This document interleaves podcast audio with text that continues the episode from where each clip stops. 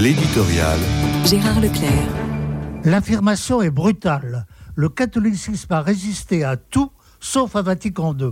Elle trouve en tout cas l'accord de deux personnages bien connus de la scène publique, le philosophe Michel Onfray et l'écrivain Michel Houellebecq. La revue Pro Populaire vient de publier la transcription d'un dialogue entre les deux hommes qui s'est déroulé six heures durant. Ils y ont pu développer à loisir leurs analyses sur les grandes questions du monde contemporain et formuler leurs convictions.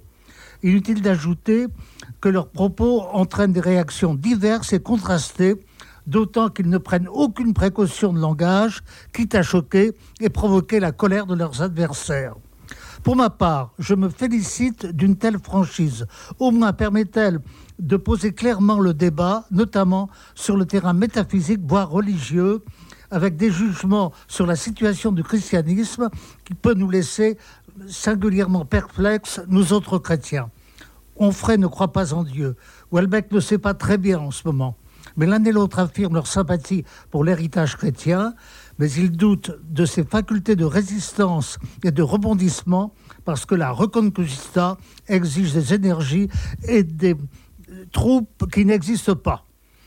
Il faut bien dire aussi que leur sympathie va de façon préférentielle à la sensibilité traditionnaliste et que le pape François les déconcerte.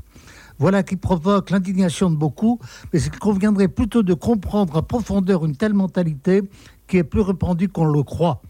En ce qui concerne Vatican II, il semble qu'il y ait du pain sur la planche pour revenir à la substance exacte de ce concile.